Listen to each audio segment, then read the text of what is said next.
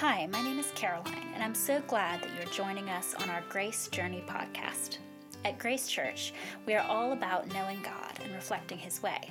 I hope this sermon will do just that by feeding your mind with the knowledge of God and engaging your heart to live a life reflecting His grace and truth. So, when you look around this sanctuary, feel free to do so now.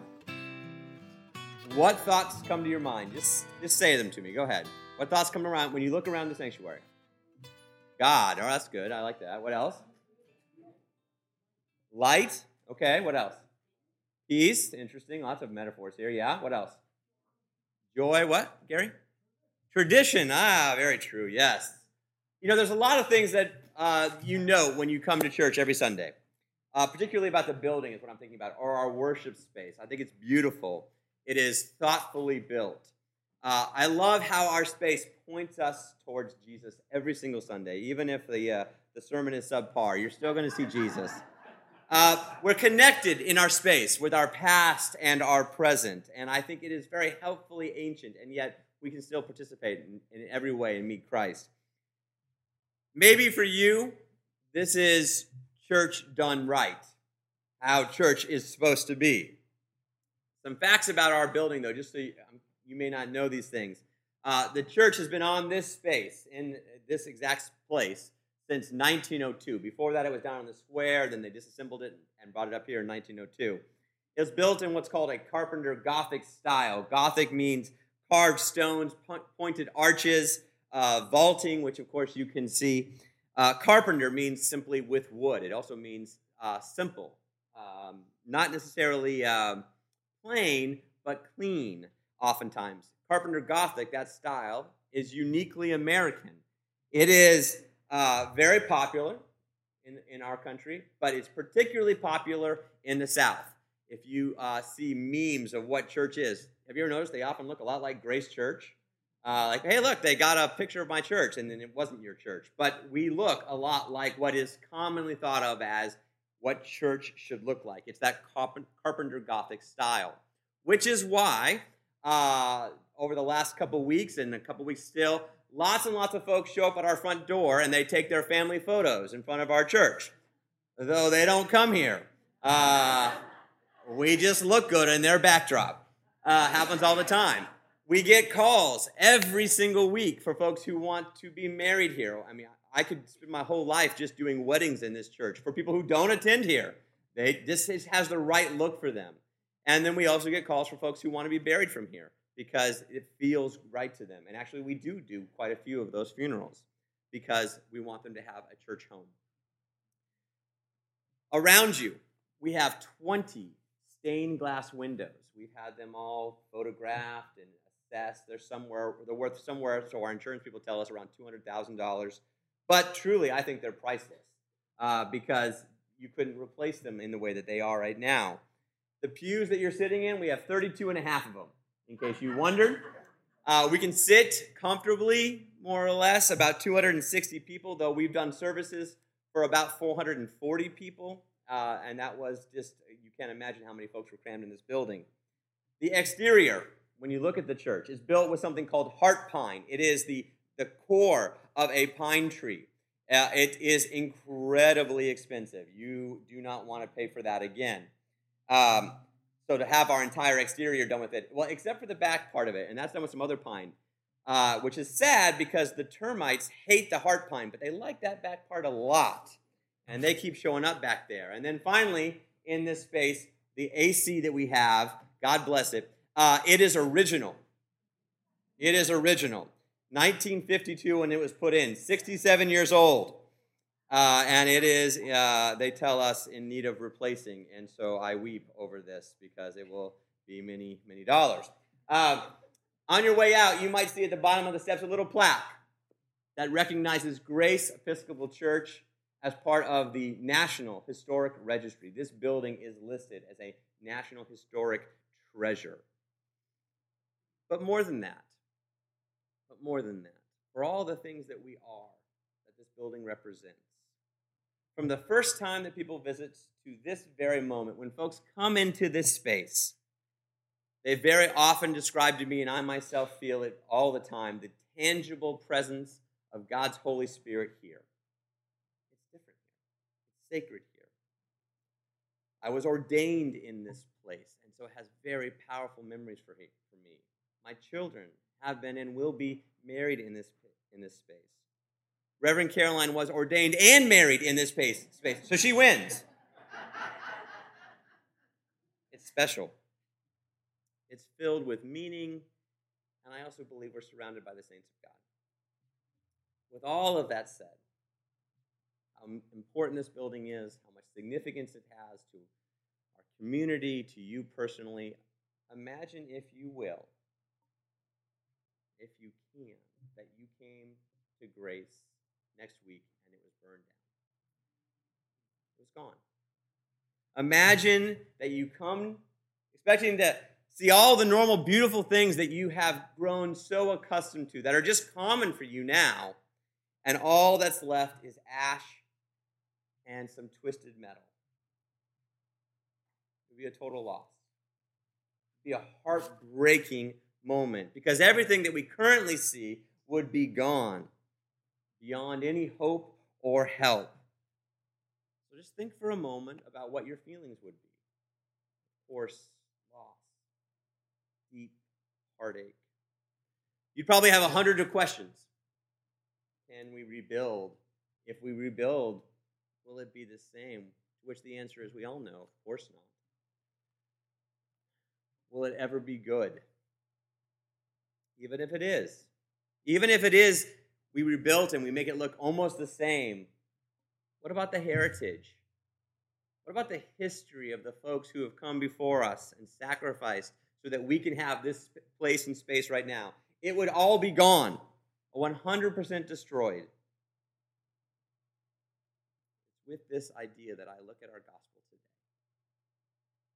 This is exactly how the disciples must have felt as Jesus looked at the temple to the glory of God. The temple, the holy temple in Jerusalem, beautifully ordained, beautifully appointed as this testament to God, as a testament to the Jewish faith for millennia. God's presence on earth in that temple. Can you imagine that space? It was bigger and grander than Solomon's temple.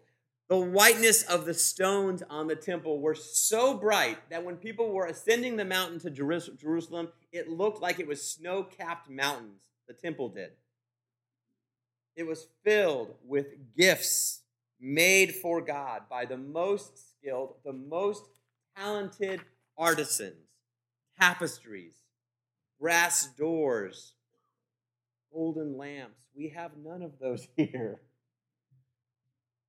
items not just of incalculable wealth, but enormous cultural heritage and history. This was their life. It was easily one of the greatest wonders of the world, if not the greatest of them all. Easily that. And then more than that, it was the center of their worship, the very heartbeat where they would meet God here on earth. Because it was the best that we humans had to offer. The best that we had to offer. And it's about this temple that Jesus says As for these things that you see, the day will come when one not when one stone will not be left upon another all will be thrown down their church their beloved sanctuary. Gone, Jesus says. There are a lot of things we could talk about here, but what blows my mind right off the top is how, rather than the disciples clapping their hands over their mouth, rather than them just being shocked into absolute silence, the next thing they say is, Well, when? When will this happen? What will the signs be? What should we be looking for? To which starts Jesus' most incredible prophetic sermon and most often misinterpreted prophetic sermon in all of Scripture. Because he's not talking about the end of the earth. He's not talking about the rapture, or he's not even talking about his reign, his second reign here on earth. What he's talking about is the beginning of the end, what the beginning of that age will look like. And in fact, we know it happened in 70 AD. The temple was torn down, and now there is only one wall left that you can go and see. More than just the building, though, what I want to focus in on today is how Jesus describes that time. So please look with me here because he says something that's so profound that I think we often skip over because we're thinking about what his second return is going to be like. And I don't want to miss this because what he really is saying to us today is when this time comes of the beginning of the end, which we are in right now, it will not be easy. It will not be easy. And this is what we need to focus on today. More than the building, more than our church, we need to recognize that following Jesus, being a Christian, requires effort and energy, but most probably importantly, it requires a decision by each one of you, one of us who calls ourselves a Christian. It requires these things because to be a disciple, that is a follower of Jesus, it creates a new reality inside of us. To follow him means that we become something new. We find ourselves with some new options of a new moral code, uh, a moral compass that points, points north in a way that we're maybe not so used to on our own. And we start as Christians making choices that the rest of the world finds often unnecessary or simply nonsensical. Why, Christians, are you doing these things? It's something as simple as I remember when I first decided to become a follower of Jesus, I realized that the constant swearing that I did was incompatible with being a Christian. Not because it offended other people, which it did, but because it wasn't who God was making in, me into. It wasn't what it meant to be a follower of Him. I still believe that. How can fresh water and salty water come from the same source? Scripture tells us they can't. What flows out of the mouth is from the heart. And so I realized that I didn't need or want those words to be a part of my life anymore. What we've taught our children is those words are appropriate should you lose a limb. That's entirely appropriate then, but until then, save them. What I love about this, though, is what Blaise Pascal said. He's a famous philosopher, mathematician, maybe you know him as that, but he was also a very committed Christian. And this is how he put it When everything is moving towards depravity, no one seems to be moving. But if someone stops, he shows up the others who are rushing on by acting as a fixed point. Do you, do you hear that? Does that make sense? When everybody's moving towards depravity, it doesn't look like anybody's moving. And so when we, as believers in Jesus, make a decision to follow Jesus, we begin to act like that fixed point. And when that new reality becomes a part of us, Jesus says it will be exactly like what we read about in Luke 21. So pay attention, y'all, to what you see in Luke 21 today, because you should not be surprised when, not if, when significant relationships that you have with people who aren't believers go sideways. When, when the people that you do life with are offended because you aren't like them because of your faith, do not be surprised when you are betrayed, hated, persecuted, and Jesus says, even killed, because of your decision to follow Him. All of this comes from being a follower of Christ. And so it leaves us with, I think, two things that we need to do. We need to remind ourselves of this today. These two things. First, make up your mind. Make up your mind whose you are. Make up your mind if you're going to be a follower. Make up your mind if you are actually going to be a disciple. And then, if the answer is yes, stand firm. Stand firm. We have to decide. Today, ideally, if it's worth it to you to follow him. And if the answer is yes, then you need to be ready to endure hardship, heartache, minimum headache. And these things, Jesus tells us, will be a regular occurrence, not a rarity. And I've seen these things. I've seen them in history. I've seen them even today. Because when you and I act as fixed points, we stand in dark in stark contrast to a world that wants to mix and match its morals as it sees fit, as it finds appropriate for today. Tomorrow, those morals may be different for the world. Why not? But for the Christian, our morals remain the same. They stand rigid based on what Jesus told us who we should be. So how's this, how are these challenges going to happen? Well, I think they're going to happen in actually two ways. They're going to be direct challenges, and then they're going to be indirect challenges. So let me say a couple words about direct and indirect challenges. And I'll say that first, the direct challenges to our faith for those of us who live in the U.S. are very rare. Overseas, a lot more, but for us here in the States, they're very rare. But I did have this happen to me many years ago. I was clerking uh, at a law firm because it was my intent to become a lawyer. I thought that's what I was supposed to be, or at least what I wanted to. And so I began to work at a law firm, helping and supporting a lawyer, Mr. Rutberg. And it was a blast. I loved it. I got to do a lot of reading and studying and research. We went to court together. I was able to support him. And I thought, this is really fun. This is what, who I, who I want to be. This is what I want to do with my life. At that time, Marissa and I were also going to a Bible study and it was in that Bible study and through our reading of Scripture and our time in prayer that we felt called to a great faith in our life, to take some steps in our lives that may seem radical.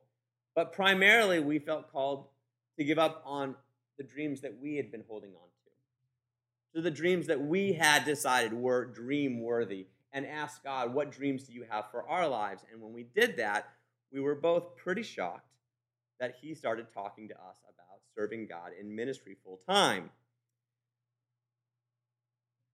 We made these decisions. We decided this was the direction we wanted to go with our lives. And so at work, not long after that, at uh, the law office, I told um, the lawyer I was working with about my decision.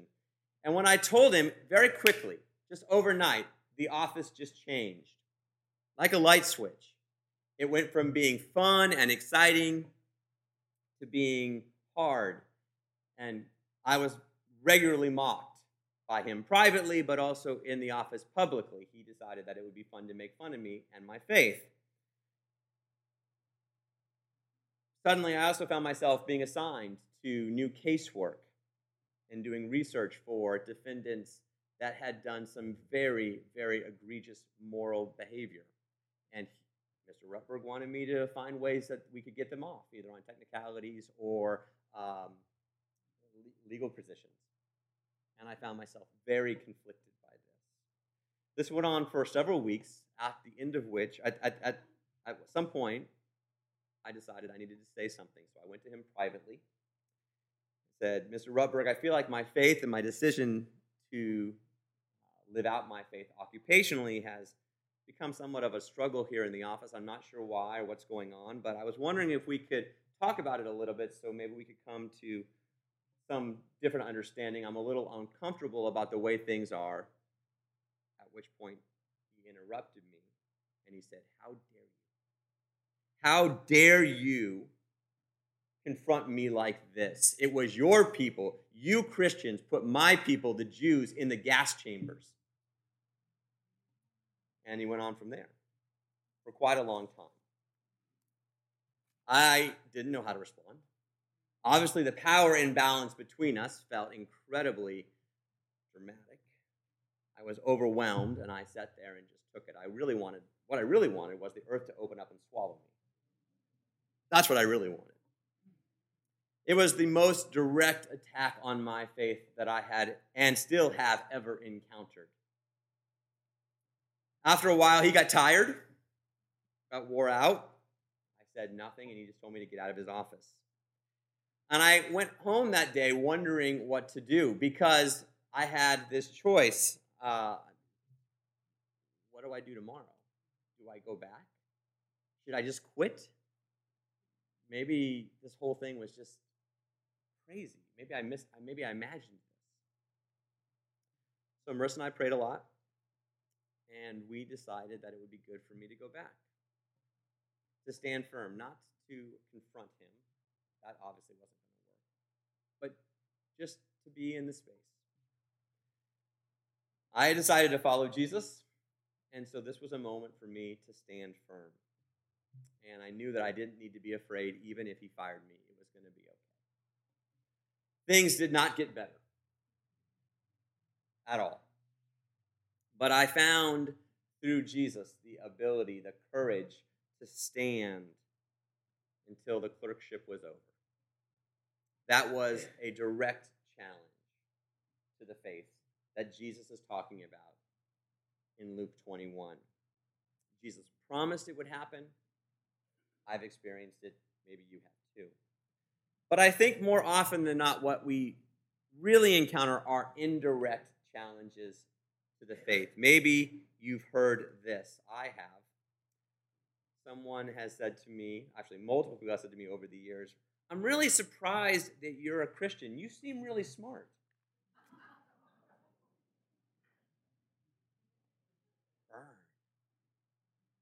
Or, you're a Christian? Why do you hate so many people? Or, this is when I'm not wearing my collar and they don't know what I do occupationally. They'll say, Christians just don't get it. Why does their way have to be the only way? They're so arrogant. These are subtle and not so subtle, really. Indirect attacks on what it means to be a follower of Jesus. They're full of assumptions, they leave no room for discussion.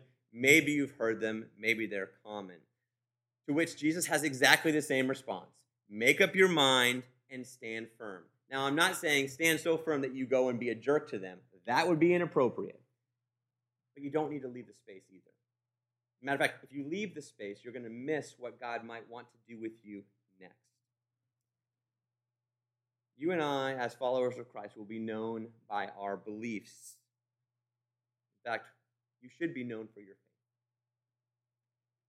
So, if you're going to be known for your faith, let me just tell you investigate it, study it, know scripture, know how to talk to folks, know how not to respond in kind when they attack, when you feel those comments made about you, how to take that punch and respond with love in, instead.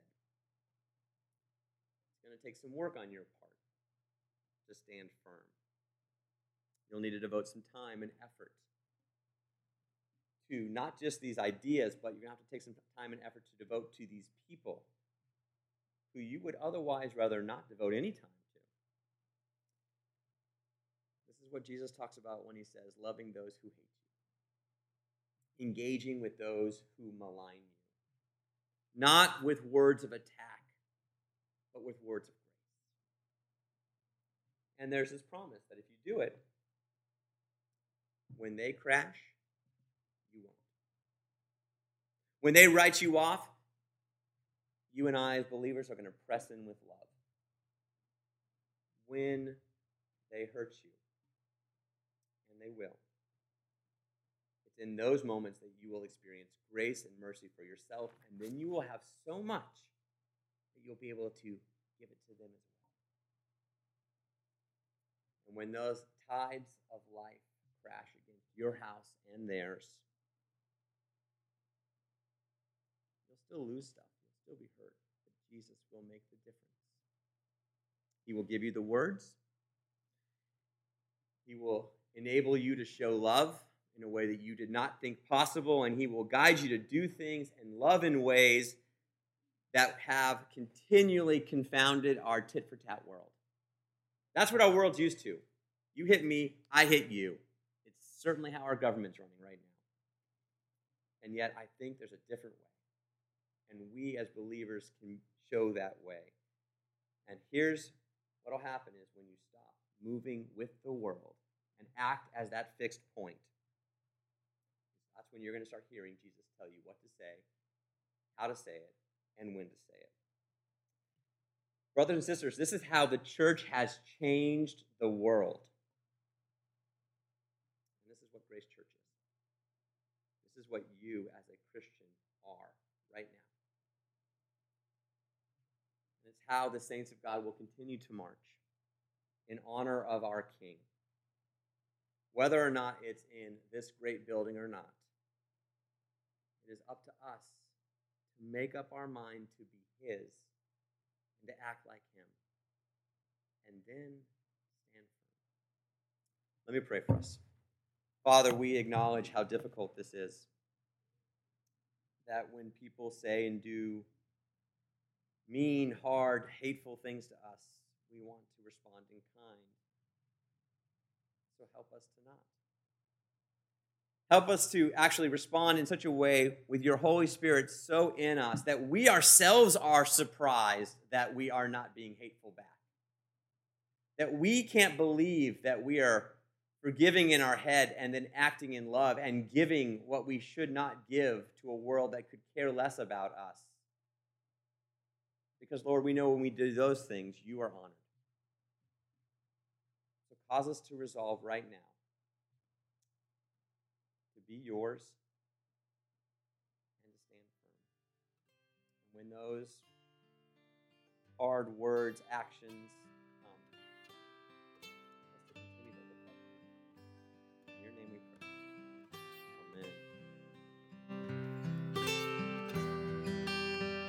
Thanks again for listening.